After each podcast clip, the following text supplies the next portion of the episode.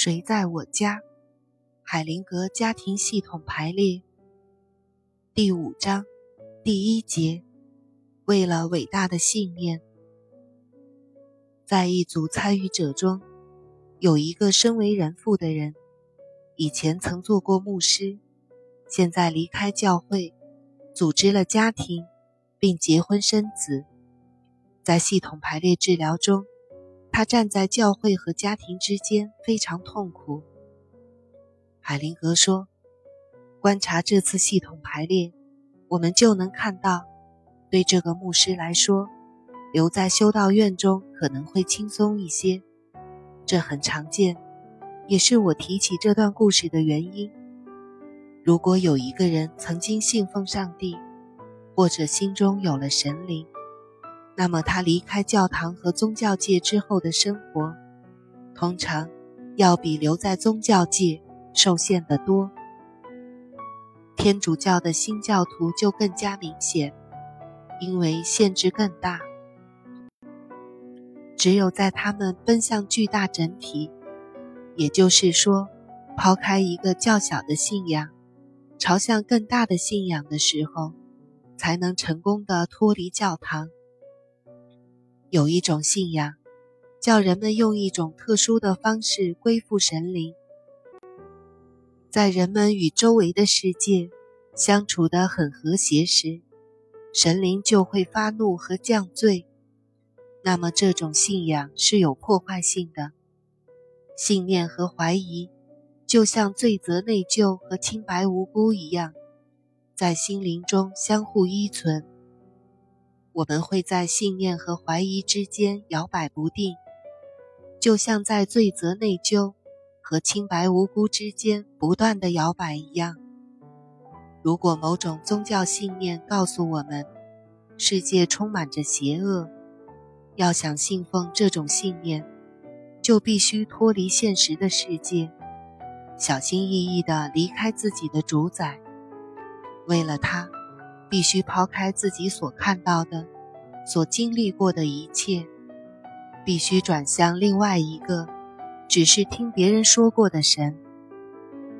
这个神曾在那些人面前显过灵，而自己对那个神的所知也就这么多，只是别人告诉自己而已，完全没有自己的感受。那么，对那个神的信仰，实际上。成了对其他人报告的信仰。要想膜拜和信奉那个神，就必须放弃和忽略自己的感受和所见，必须相信其他人宣扬的神迹。这样，我们就把自己束缚住了。宗教是借助文化和家庭传统来传播的。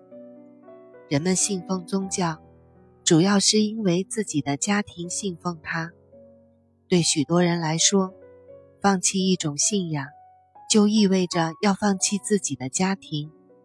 这就让每个脱离他的人都会感到罪责、内疚。不论穆斯林、天主教徒、犹太教徒、新教或者佛教徒，都不例外。对他们来说，至关紧要的是对自己的家庭忠诚与否，而不是真正对神。或者对伟大的灵魂的实际经验，宗教和信仰的基础，就是要承认世界是整个人类的世界，而这种特殊教派的信仰，却在人与人之间建筑了一道道障碍。包容和热爱现实世界的宗教经验，是没有什么界限的。接受和热爱现实世界的那些人。不会把自己留在单一群体的范围里，他们会走出特殊群体的界限，拥抱整个现实的世界。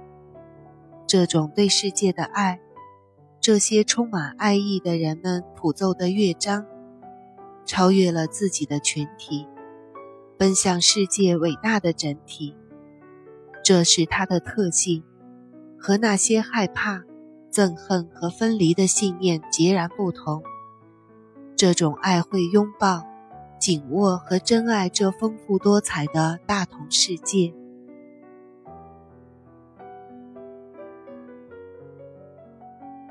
案例，信徒。有个人在自己的国家、自己的文化和自己的家庭里出生长大，而其实。先知和上帝的故事就让他深深的着迷。他深深的渴望自己能像心中的偶像一样。经过长期的训练，他已经完全接受了自己的偶像，从思想到语言、动作都和他一模一样。但是，他认为还差最后一点，因此便出发远行，准备长途跋涉，要到最僻静、最寂寞的地方，希望在那里能够突破最后的障碍。在路上，他经过一个古老的花园，花园里一片荒芜，虽然地上盛开着娇艳的野玫瑰，高高的树上硕果累累。没人采集，但他没有看在眼里，依然继续上路。他来到了沙漠的边缘。不久，他认识到自己正笼罩在莫名的空虚之中，不管走哪条路，都同样是空虚和寂寞。他感受到了这块大地上的极大的孤独，脑海中的幻想破灭了。不再去寻找任何特殊的道路的可能，他漫无边际的到处游荡，早已不再信任自己的感官了。终于有一天，他惊喜的看到前面大地上冒出了一个个水泡，他静静的看着这些水珠，看着水珠重新被沙漠里的沙粒吞噬，但是。只要在有水滋润的地方，沙漠就会变得像天堂一样。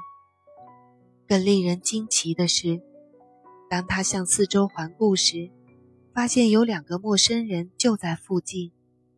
他们也像他一样，每一个人都是追随自己的先知和教主，落到和自己差不多的田地。他们像他一样。也是出发进入这荒芜的沙漠，希望突破最后的障碍。他们也是最后才到达这处泉水的。接着，三个人一起弯腰，同样的喝了口水。每个人都觉得已经达到了自己的目标。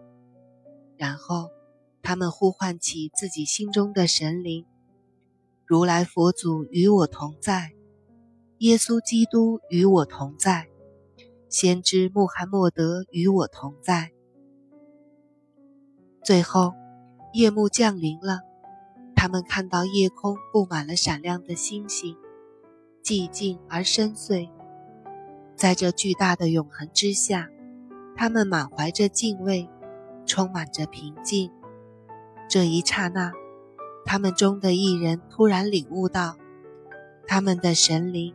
必然也曾像他们一样，感受过无奈，也曾认识到人为设想的幼稚，也曾对宇宙自然臣服。同时，他也领悟到，当自己明白那些罪责不可躲避时，应当如何面对。因此，在破晓时分，他转身踏上归途，最后逃离了沙漠。他再一次经过荒废的花园，最终在那里停了下来。他知道，这才是属于自己的。一个老人正站在门旁，好像在等候他。老人说：“如果某人像你那样，从遥远的他乡找到回家的道路，他必然会热爱这湿润肥沃的土地。他知道，生长的一切必将会死亡。”死亡同时也孕育着生命。流浪者答道：“现在我归顺大地了。”然后，她开始像丈夫对妻子那样，精心呵护自己的花园。